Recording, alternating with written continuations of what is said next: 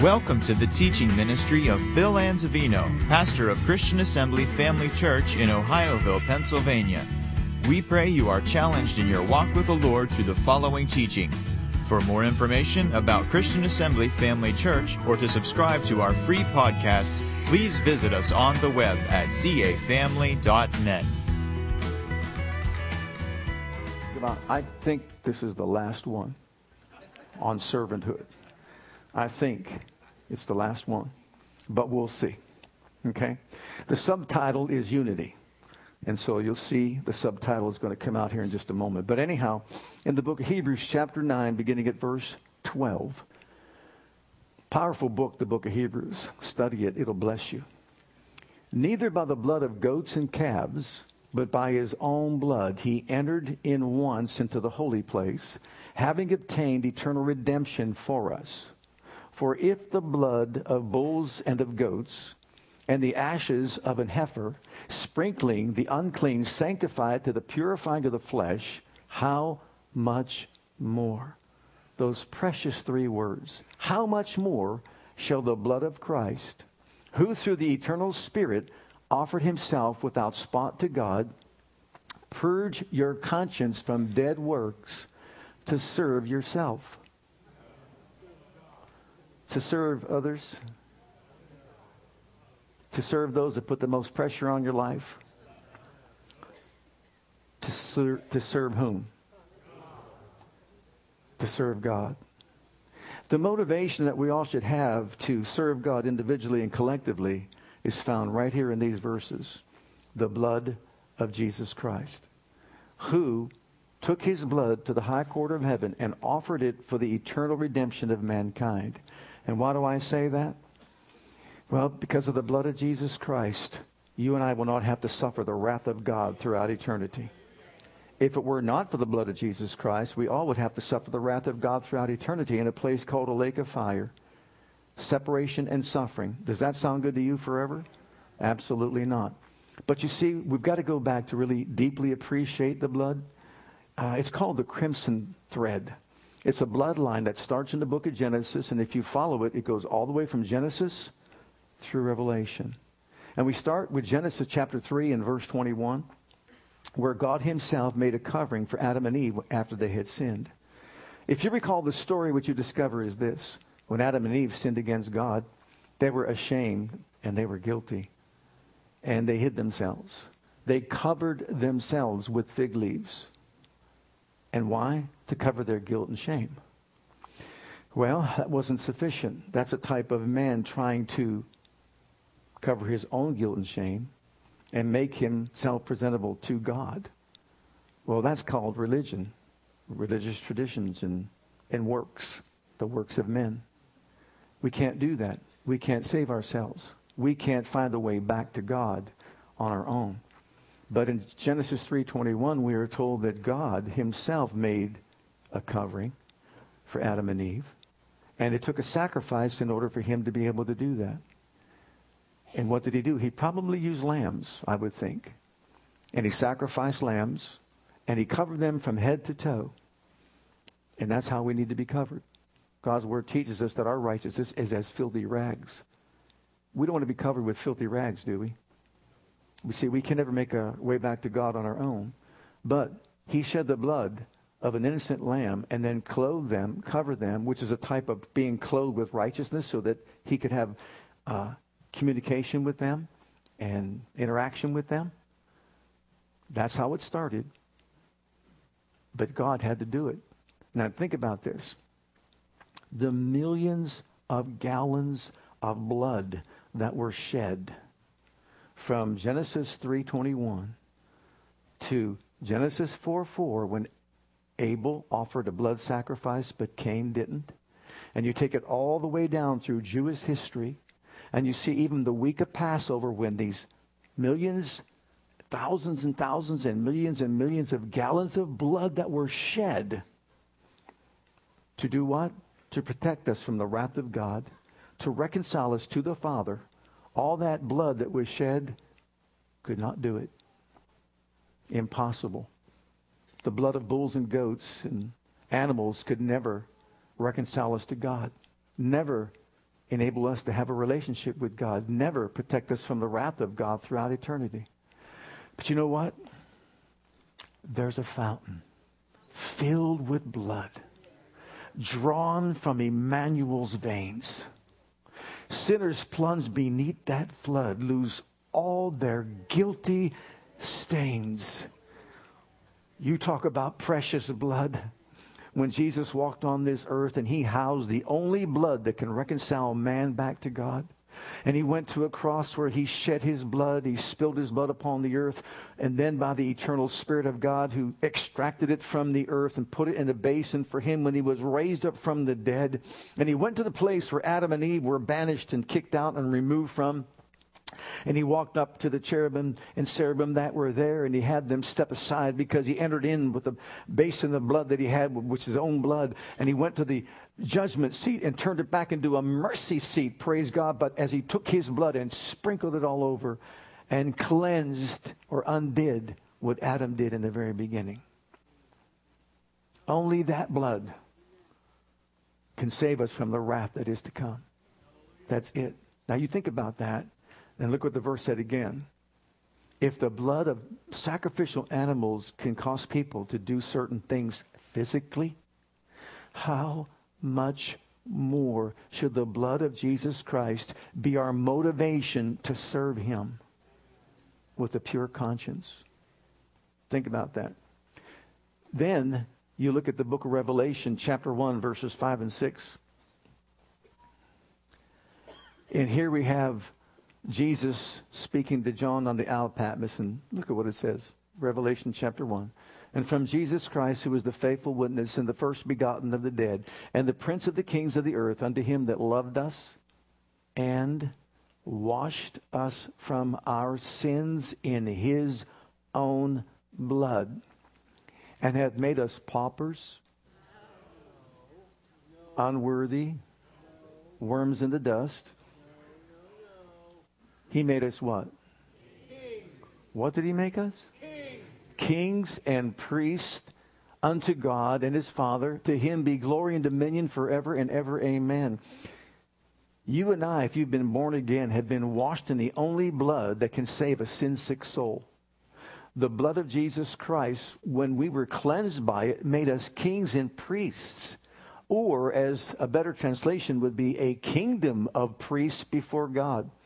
And as a kingdom of priests, our duty and responsibility is to fulfill priestly duties and responsibilities. We are to serve God, which is what the priest was to do. Well, as priests unto the Lord, we serve him individually. As individuals, we're born again. We obey him by getting baptized in water.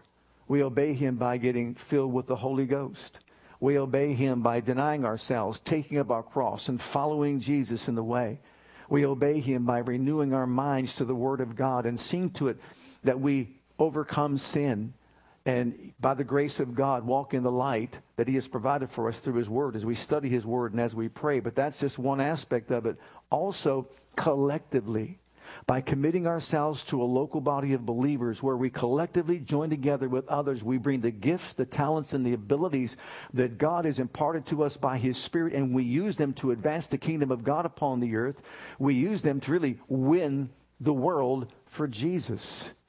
You realize that we are making an impact, as well as other churches around the world, an impact in the world by touching hearts and changing lives with the life changing truths of the gospel. And you see, this is what God would have us to do. Every single one of us to worship Him and serve Him individually, but also collectively as a church body as we are here today. Now, in the book of 1 Corinthians, just in case we might think otherwise, what a blessed truth we're about to hear. Look at chapter 6 and verses 19 and 20. What?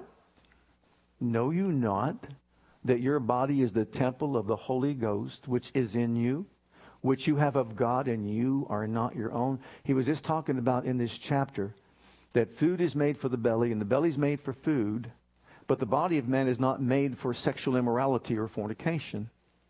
The body is made for the Lord, because if you join yourself to a harlot, you're making yourself one with a harlot. So he goes on to say, What? Don't you know? This was an issue with the church there at Corinth. Don't you know that your body is the temple of the Holy Ghost, which you have of God, and you are not your own?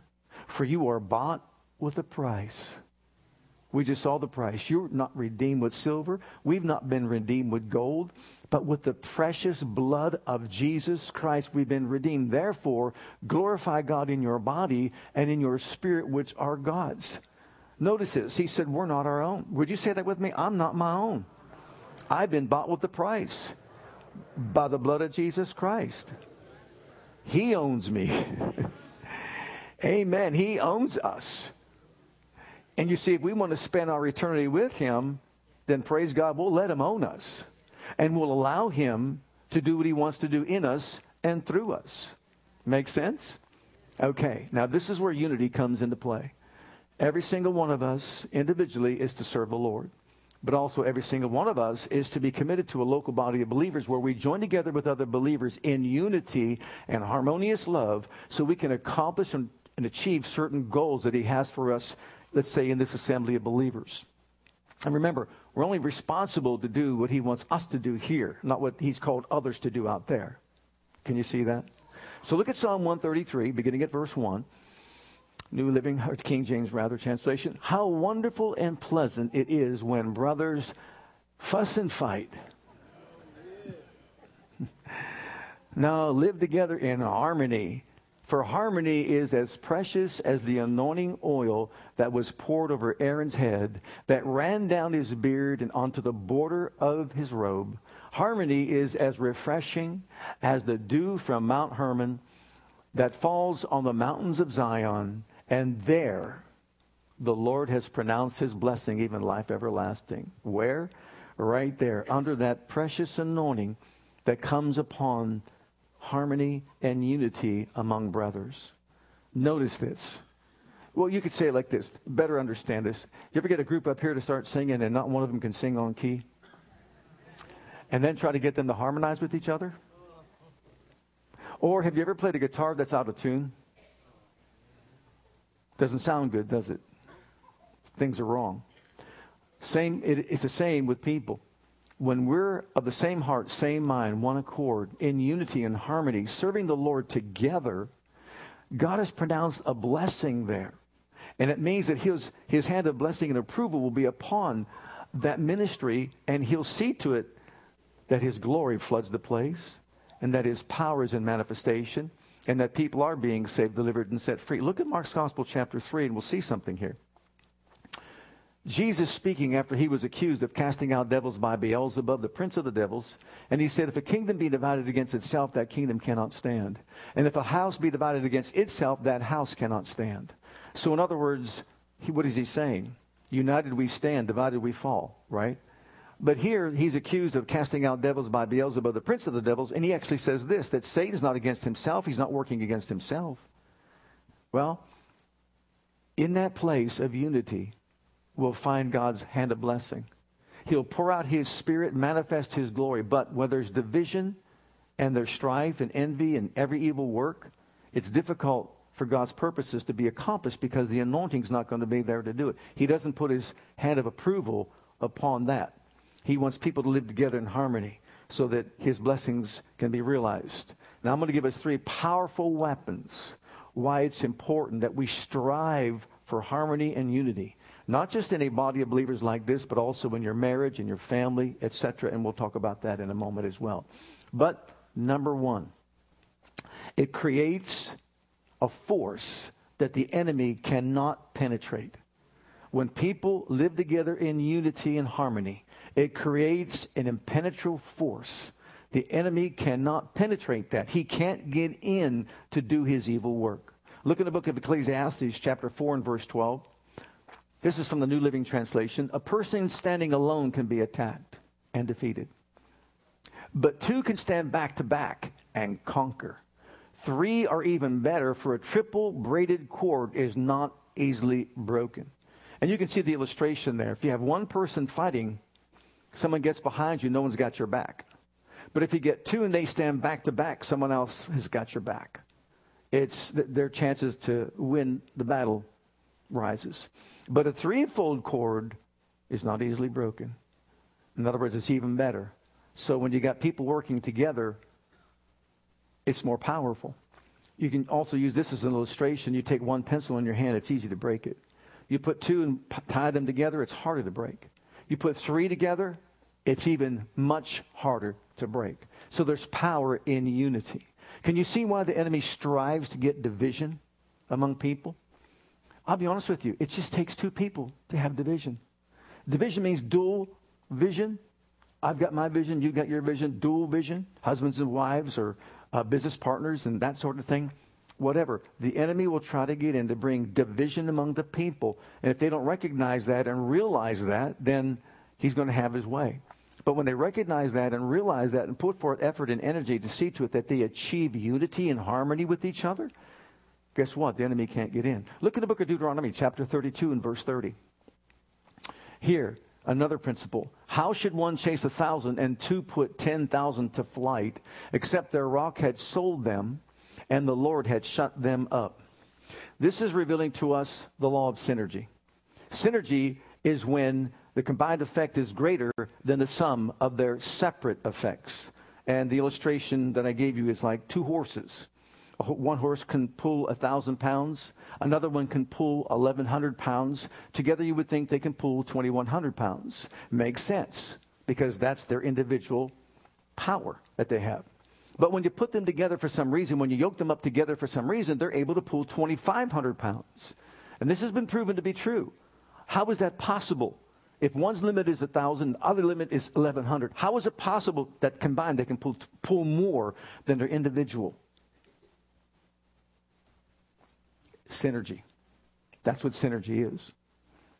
And so, can you imagine when you and I hook up with God, or when we hook up with each other, the power that's created? Two people coming together in agreement. Jesus said, Whatever you agree on, that will come to pass. So there's power in agreement, and that's what he's trying to say. So we create a force that the enemy cannot penetrate. He can't get into a church where people are walking in unity and harmony with each other. He can't get into a family where all the family members are knit together in love, walking in harmony with each other. He can't get into a business or a corporation where the people are of the same heart, same mind, and of one accord, working together to achieve their purposes. He just can't do that, which is why it's so important for people to recognize this and come together and work together as one. Number two, it makes it easier for people to achieve their goals or accomplish their goals and purposes and realize their dreams. Look at the book of uh, Genesis, chapter 11. In Genesis chapter 11, this is the New Living Translation, beginning at verse 1. At one time, all the people of the world spoke the same language and used the same words. Wow. It's not like that today, is it? As the people migrated to the east, they found a plain in the land of Babylonia and settled there. They began saying to each other, Let us make bricks and harden them with fire. In this region, bricks were used instead of stone, and tar was used for mortar. Then they said, Come, let us build a great city for ourselves with a tower that reaches into the sky. This will make us famous and keep us from being scattered all over the world. But the Lord came down to look at the city and the tower and the, pe- the people we're building. Look, he said, the people are united. They're united. They're in harmony. They're in agreement. And they all speak the same language. After this, nothing they set out to do will be impossible for them. Wow. Come, let us go down and confuse the people with different languages. Then they won't be able to understand each other. In that way, the Lord scattered them all over the world and they stopped building the city. That is why the city is called Babel because that is where the Lord confused the people with different languages. In this way, he scattered them all over the world. So here we see God Himself saying that when people come together in unity and they work together in harmony and they set out to achieve a goal, nothing will be impossible for them to achieve their purposes and have their dreams realized. And so, what does He do? He has to confound their languages so they can't understand each other. They don't know what they're saying to each other. What a situation to be a part of. Can you imagine being a part of that? We're all talking just like we're talking here today, and all of a sudden everybody starts talking a different language. Can you imagine them looking at each, at each other like, what in the world are you saying? I don't understand. Now sign languages are coming into play here. You know, my head hurts. What? Want me to hit you in the head? Because you don't understand what they're saying. And so that took place. Why? To bring confusion so they wouldn't be in harmony, so they wouldn't work together. God Himself said they'll, achieve great goals. Nothing will be impossible to them. So if they can do it, can you imagine what we can do as believers? And look at 1 Corinthians. Paul knew this. 1 Corinthians, look what it says, chapter 1, verse 9 to 13. Now God is faithful, by whom you were called into the fellowship of His Son, Jesus Christ our Lord. Now I beseech you, brethren, by the name of our Lord Jesus Christ, that you all speak the same thing. Speak the same language. Speak the language of faith. Speak the language of love. Speak the language of unity. Speak the language of harmony, working together one with another. And that there be no what? Divisions or dual vision among you. But that you be perfectly joined together in the same mind, think the same way, in, in the same judgment, the way you see things and judge things according to the Word of God. Now, notice this for it has been declared to me of you, my brethren, by them which are of the house of Chloe, that there are contentions among you. Now, someone thought that Chloe was a gossip for saying all this. But no, Chloe was concerned about the contentions among the people. And Chloe was concerned that they're undermining the work of God. Chloe was concerned that the purposes of God would not be fulfilled because of what was going on with them, and we're going to show you that in a minute. Now, this I say that every one of you saith, I am of Paul, I'm of Apollos, and I of Cephas or Peter, and I of Christ. Is Christ divided? Paul was Paul crucified for you, or were you baptized in the name of Paul? So what's he saying? You got to stop thinking that way. That's divisive. When you says I'm in this camp, I'm in that camp, I'm in this camp, I'm in that camp, and you have that kind of an attitude, it brings division among the people.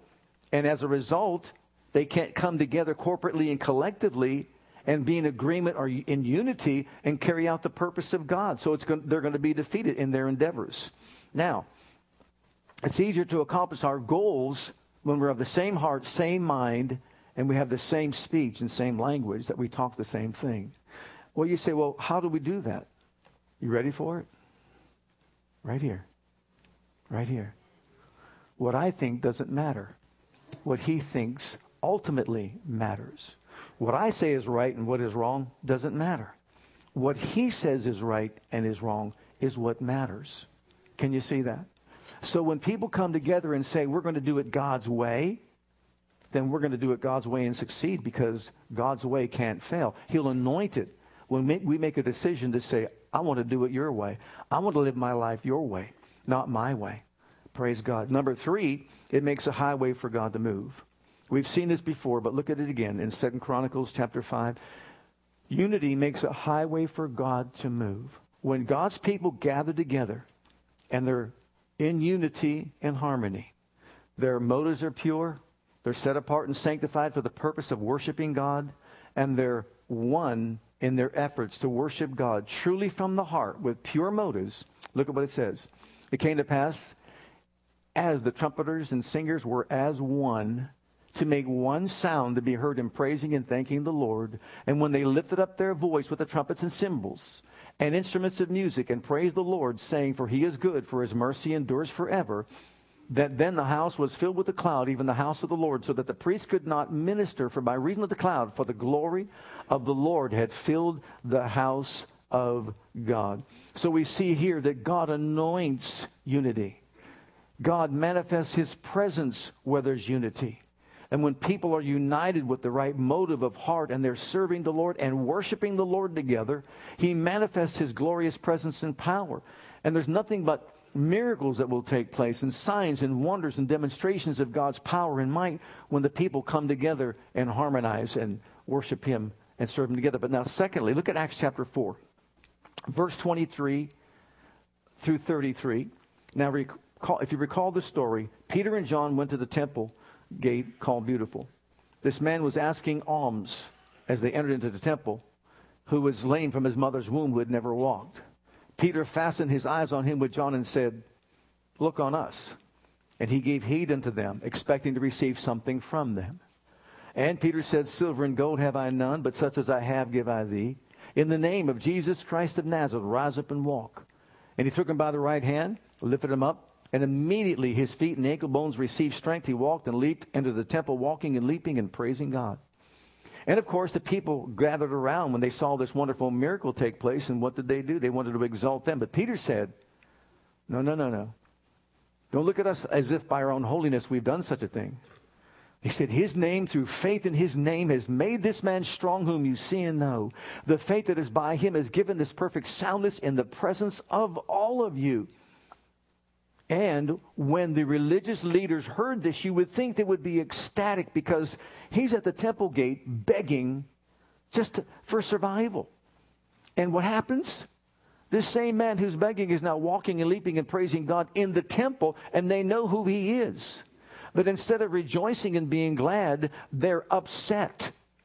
They're angry. They don't want to hear it.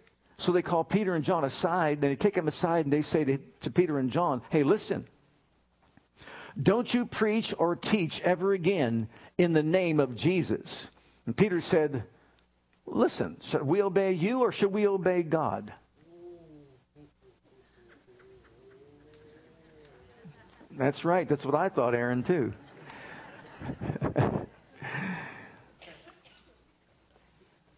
And so, after threatening them further, the Bible says they sent them away. And we pick it up right here in verse 23. And being let go, they went to their own company and reported all that the chief priests and elders said to them.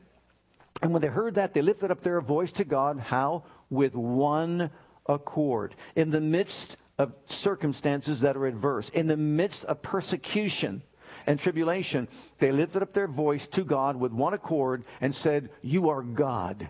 You made heaven, earth, and sea, and all that in them is. Who by the mouth of your servant David said, Why did the heathen rage and the people imagine vain things? The kings of the earth stood up, and rulers were gathered together against the Lord, against his Christ.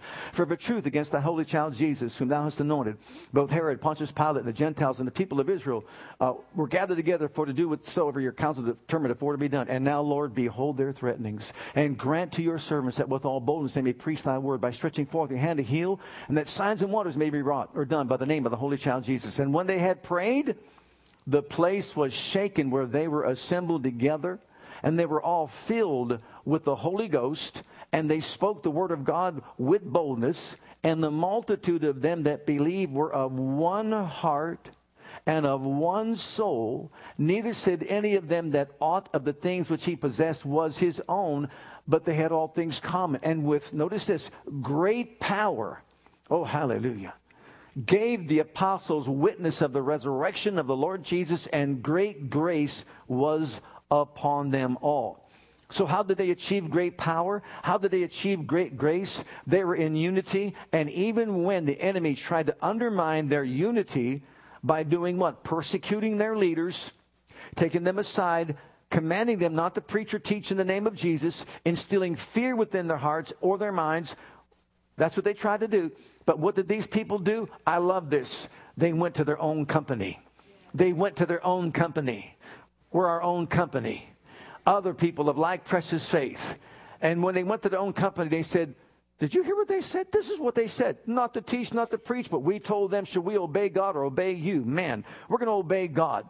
And that's when they lifted up their voice to God and said, You're God. You made heaven, and earth, sea, and all that in them is. You said all these things. Now praise God. And what ha- happened? God's power fell as their hearts were united as one.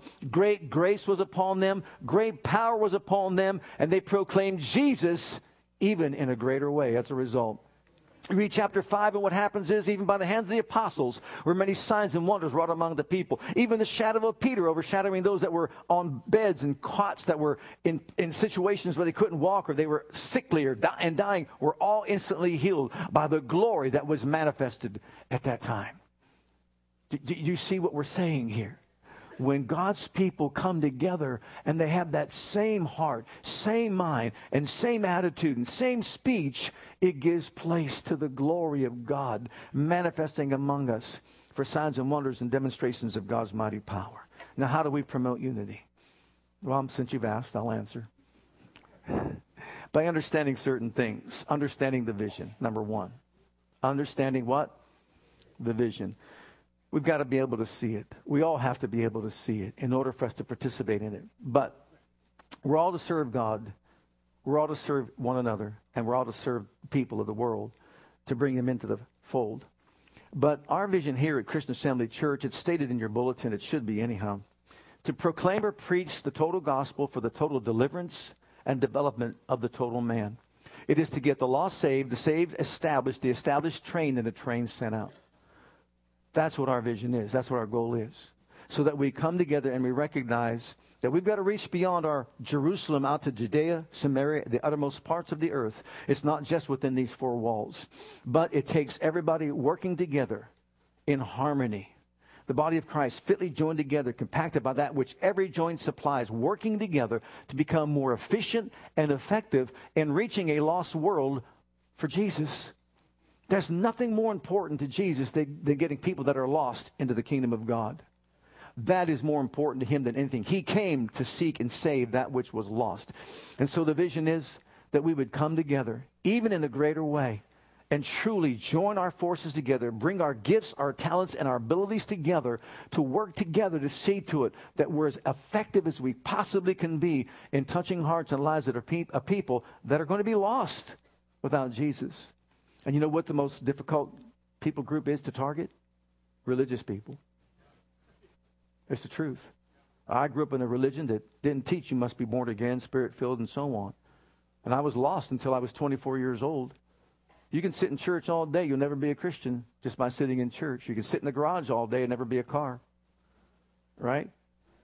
So, it's important to know from the pulpit, you must be born again to enter into the kingdom of God. There's no ands, ifs, or buts about it. Jesus said you must. Okay, look at Habakkuk chapter 2 and verse 2. And the Lord answered me and said, Write the vision, make it plain upon tables, that he may run that readeth it. And the reason why we, we've been stressing and emphasizing uh, servanthood is to instill within our hearts and minds, and that's all of us, that we're all servants. Paul called himself a love slave for Jesus. And you know, that's being missed in our society today. Uh, I'll be honest with you. People want to go to church just to go to church and say, I put my time in. A lot of people are like that. None of you. But a lot of people out there in the world are like that because we got the best congregation in the world here. No one's like that here at Christian Assembly Church. You love God. You want to serve God. You want to receive from God. You want to take what you're learning out there in the world and revolutionize the world that you're living in. Amen? That's right. But many want to come just to be entertained. And we're not here to entertain. We don't want the fake smoke, fake smog, and all that sort of thing. We want genuine, heartfelt worship of God in spirit and in truth, so that when we gather together, the oil of the anointing falls like on Aaron's head, down his beard, all the way down his robe, and just encompasses every single one of us in such a way so that even manifestations of healing and deliverances and even salvation takes place without even an altar call. People just run just to get it, praise God. Number two, understanding and this is so important, understanding that we need one another. Look at 1 Corinthians chapter 12. We need one another. Look at what it says. For as the body is one and has many members, and all the members of that one body being many are one body, so also is Christ. For by one Spirit we're all baptized into one body, whether we be Jews or Gentiles, whether we be bond or free, and have been made to drink into one Spirit. For the body is not one member, but many. If the foot shall say, because I'm not the hand, I'm not of the body. Is it therefore not of the body? If the ear shall say, Because I'm not the eye, I am not of the body, is it therefore not of the body? If the whole body were an eye, where is the hearing? If the whole were hearing, where is the smelling? But now has God set members, every one of them, in the body as it hath pleased him. And if they were all one member, where were the body? But now are there many members, yet one body. And the eye cannot say to the hand, I have no need of thee, nor again the head to the feet, I have no need of you. Who's the head? Jesus. Who's the foot? Anyone else that Paul considered himself less than least of all the saints. Not one body part can say to the other body part, I don't need you. Just because I don't see with my hand doesn't mean I don't need my hand. Just because I don't hear with my foot doesn't mean I don't need my foot. In other words, my eye is designed to see, my hand is designed to use for different purposes, and my feet for walking, etc., etc., right? And so we understand we can't say, I'm not needed. So some people think they come to a body like this, I'm not really needed. No one really needs me to do anything. That's not true. Everyone is necessary. Everyone is needed. And so when some say I can just be a good Christian by sitting at home and watching all the ministries on TV and that sort of thing, and thank God for social media that we have today, we just appreciate that so very much. But God has gifted every single one of us with a spiritual gift, with a motivational gift. We all have gifts that are on the inside of us, just waiting to be displayed and waiting be, to be used. For what reason? To advance the kingdom of God upon the earth. God wants our hearts to beat with his heartbeat, which is the salvation of the lost, the setting of the captives free. And the only way we can do that is by coming together and understanding that we all need one another in the body to take our place and do our part to become productive, fruit bearing branches in the vine so that we can be more effective in reaching our world for Jesus. And that's the ultimate aim and goal. Number three, understanding the call. Ephesians chapter 4. Every one of us has a holy calling. See, sometimes when you say that, some people think that it's only those that are called in a um, front, let's say frontline or fivefold ministry have a calling. No, every one of us has a call of God upon our lives. Every single one of us is called of God. Look at this in Ephesians chapter 4. I, therefore, the prisoner or the love slave of the Lord, beseech you, beg you, that you walk worthy of the vocation wherewith you are called. This is our life's vocation. And sometimes people don't realize that. Our primary vocation is this with all lowliness, notice these words, and meekness, with long suffering, forbearing one another in love. What's the endeavor? We're putting forth effort to do what? Endeavoring to keep or protect the unity of the Spirit in the bond of peace. Notice the effort. He's talking to a church, and he's telling this church, look, each of you has a high and holy calling. And what is it? That you work as hard as you possibly can to promote unity among the body. And it includes what? Unity requires humility, thoughts and attitude towards God, meekness, our thoughts and attitudes towards each other. Take those two right there and explore those. Humility is my thought and attitude toward God. I humble myself before the very throne of God that I might be used as He wants to use me. Meekness is my thoughts and attitudes toward you. Then patience. I don't know about you, but my wife has to be patient with me sometime. Not a lot. How about yours with you? Usually, which, which, you know, when we go out to eat, she knows that I'm little, just a little fussy. I got that from my mother, just, just a little fussy. I better stop right there with all that. Patience is the ability to remain constant no matter what changes are taking place or adversity that takes place. And then forbearing one another. Forbearing is basically exercising self control, understanding that we're not all the same. We all have our weaknesses, we all have our strengths. And you know what? If I just look at someone and just look at their weaknesses, I'm not forbearing that person in love. We're to love each other in such a way as to make allowances for our differences, allowances for the things that maybe we don't like. So it's important we recognize this and understand this and do our part to do what? Promote the unity of the Spirit in the bond of peace every time we gather together. And then also in our homes and etc. But now, understanding the goal is also key. Look at the goal. The goal of unity. John 17 is revealed to us by the Lord Himself. In John 17, Neither pray I for, this is Jesus' high priestly prayer. Neither pray I for these alone, but for them also which shall believe on me through their word. Well, what's your prayer, Jesus, for all of us that'll believe through your word? That they all may be one as thou, Father, art in me and I in thee. You talk about, wow, something that's extreme. That they also may be one in us. That the world that the world, look at the goal, that the world may believe that thou hast sent me. and the glory which thou gavest me I've given them that they may be one even as we are one I in them and thou in me that they may be made perfect in one. And that the world may know he repeats it that you have sent me and has loved them as you have loved me. Can you now see why the enemy wants to put in a mucky wrench and just bring all kinds of division in, in people groups, in churches, and families, and that sort of thing. Why? To undermine the goal of unity. The goal of unity is when people see us full of life and when they see us as a church body and they hear that we're working together, cooperating with, with each other, loving each other, forbearing each other, being humble before the Lord, and serving the Lord, forbearing each other in love, and they see that and we create this atmosphere of unity that brings the glory into manifestation. Amen. It's, it's a draw to the people that are out there in the world. They're drawn to that. My goodness, when they see us serving each other, serving the Lord, and serving each other, and then reaching out, launching out, and serving other people that are in the world, guess what? I want that. Man, where do you go to church at? I don't know about you, but I get very tired listening to some people, I'll say, on TV begging and begging and begging and begging and begging for money.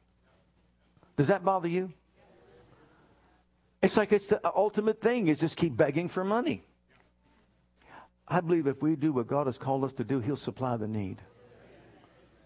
I don't think you've ever heard me preach a message begging for anything, especially money. Have you? But I do share with you we need to give according to Scripture, right? But that's between you and God. And I encourage us all to do it. But you see, there's going to be division among people that are not on the same wavelength. It's up to us to recognize the fact that we've got to come together to win the world for Jesus. And when they see us coming from this perspective that we're not doing anything but loving each other, loving God, reaching out to the world, serving people out there in the world. They want to be a part of something like that. We're not to be walking around with our heads hung low. Come and join me to be a Christian. You could be down in the dumps too. We can wallow in the mire together. I have a pity party every other week, and I'm thinking about upping it to every week. Come on over and join me. We'll have pizza and pity. And if you want pepperoni with your pity and pizza, we'll do that too. Right? No, come and rejoice in the Lord with us. We love God, we serve God, and we come to meet to honor Him. Look at Ephesians chapter 4. The goal, once again, we're getting close.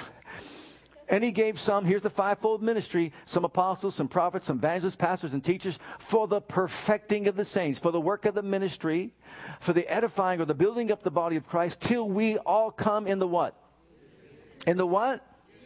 The unity of the faith and of the knowledge of the Son of God unto a perfect, mature man, unto the measure of the stature of the fullness of Christ, that you henceforth be no more children, tossed to and fro, carried about by every wind of doctrine, by the sleight of men and cunning craftiness, whereby they lie waiting to deceive, but speaking the truth in love may grow up into him in all things, which is the head, even Christ, from the whole from the whole body fitly joined together, compacted by that which every joint supplies Think about that. Every joint supplies. For what purpose? To edify, make it increase of the body, to edify itself in love. So here we see the goal, the goal of the fivefold ministry, the goal of bringing people together the goal of saying we need to be a part of a local body of believers where we impart something. It could just be your finances. It could just be you're sending out cards. It could be just making a phone call, having a hospital visit, bringing a meal, meal for someone. We've got a ministry that we, when people got out of the hospital, we bring a meal. And, you know, we've only got a certain few people that do that. And we thank God that they do, but maybe others are out there they can help out in this way. And so we can help people along the way. And when people see that happening in a church body of believers, they want to be a part of something like that. Why? Because it's what it's all about. Loving each other, caring for each other, loving God first and foremost, reaching out to other people, helping those that are out in need, those that are out there that are in need. Sometimes going out with our youth to go and just rake up some leaves in a lawn of some, someone who is a widow or someone who is uh, handicapped and, and that sort of thing. We want to reach out. We want to be a church. This is the vision that reaches beyond our four walls and using all our abilities to grow in the things of God and reach out and fulfill the purpose of God. And finally, the last thing is so important to understand this. We need to uh, understand the danger of division and what it does. Going back to that verse, as I said earlier, Mark 3. Jesus accused casting out devils by the prince of the devils, Beelzebub. And Jesus said these words If a kingdom be divided against itself, that kingdom cannot stand. If a house be divided against itself, that house cannot stand. You can insert other things. If a nation divides against itself, it can't stand. If a business divides against itself, it cannot stand. If a family be divided, it can't stand. If a marriage be divided, it can't stand. And the list goes on and on. And even when it comes to any kind of relationship, it can't stand if the people are divided. Now, here's the key people coming together. All it takes is two people for division to exist. You realize that? Because you see, for example, let's say two people that get married. When two people get married, love is blossoming. When they start living together,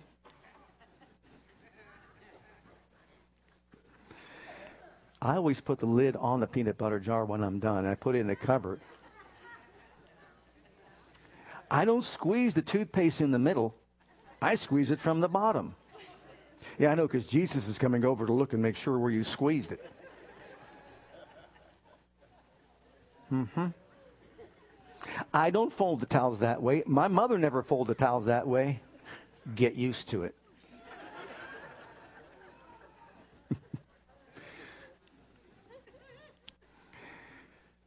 Shall we continue?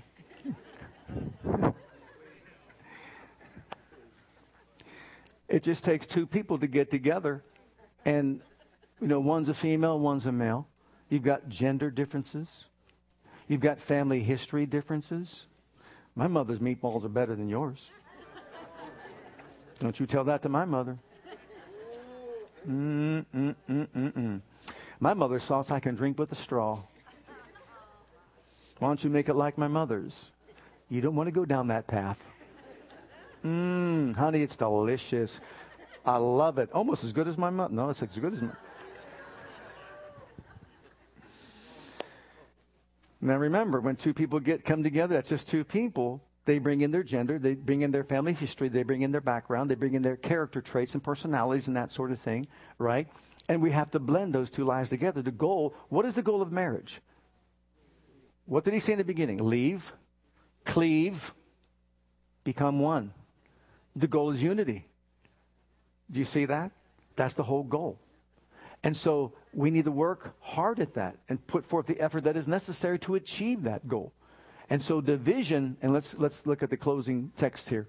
Last these last two. 1 Corinthians chapter 3. Know ye not, and he said this many times, Paul did, He's saying, if you follow on this course, continue on this course, know you not that you are the temple of God and the Spirit of God dwells in you. If any man defiles the temple of God, him shall God destroy, for the temple of God is holy, which temple you are. He's speaking about a body. The body of Christ is a holy temple of God that belongs to God. And this holy temple needs to be heading in the right direction. But look at the next one in chapter 3, because this was this is really what uh, beginning at verse 1. This is where he was talking about the path. If you stay on this path, and I, brethren, could not speak unto you as to spiritual, but as unto carnal, even as babes in Christ. I have fed you with milk and not meat, for hitherto you were not able to bear it, neither yet now are you able, for you are yet carnal. For whereas there is among you envying, strife, divisions, are you not carnal and walk as mere men? For, for, for while one saith, I'm of Paul, I'm a, another, I'm Apollos, are you not carnal? Who then is Paul? Who is Apollos? But ministers by whom you believed, even as the Lord gave to every man. I have planted, Apollos watered, but God gave the increase. So then neither is he that plants anything, neither is he that waters anything, but God that gives the increase. Do you see the message that he's saying? He's talking about division. He's talking about strife. He's talking about envy. All these different things that do what? Bring or tear apart a ministry or a family or a marriage. And if it's allowed to, it'll happen. But it's up to us to put forth every effort to see to it. It's not going to happen. Everyone takes their place, everyone does their part. And you know why I'm saying all this? Because God wants to take us to another level. God wants to take us to another level. And it's going to involve all of us coming together, renewing our minds to this, taking our place, doing our part, and let the glory fall. Let's all stand together before the Lord.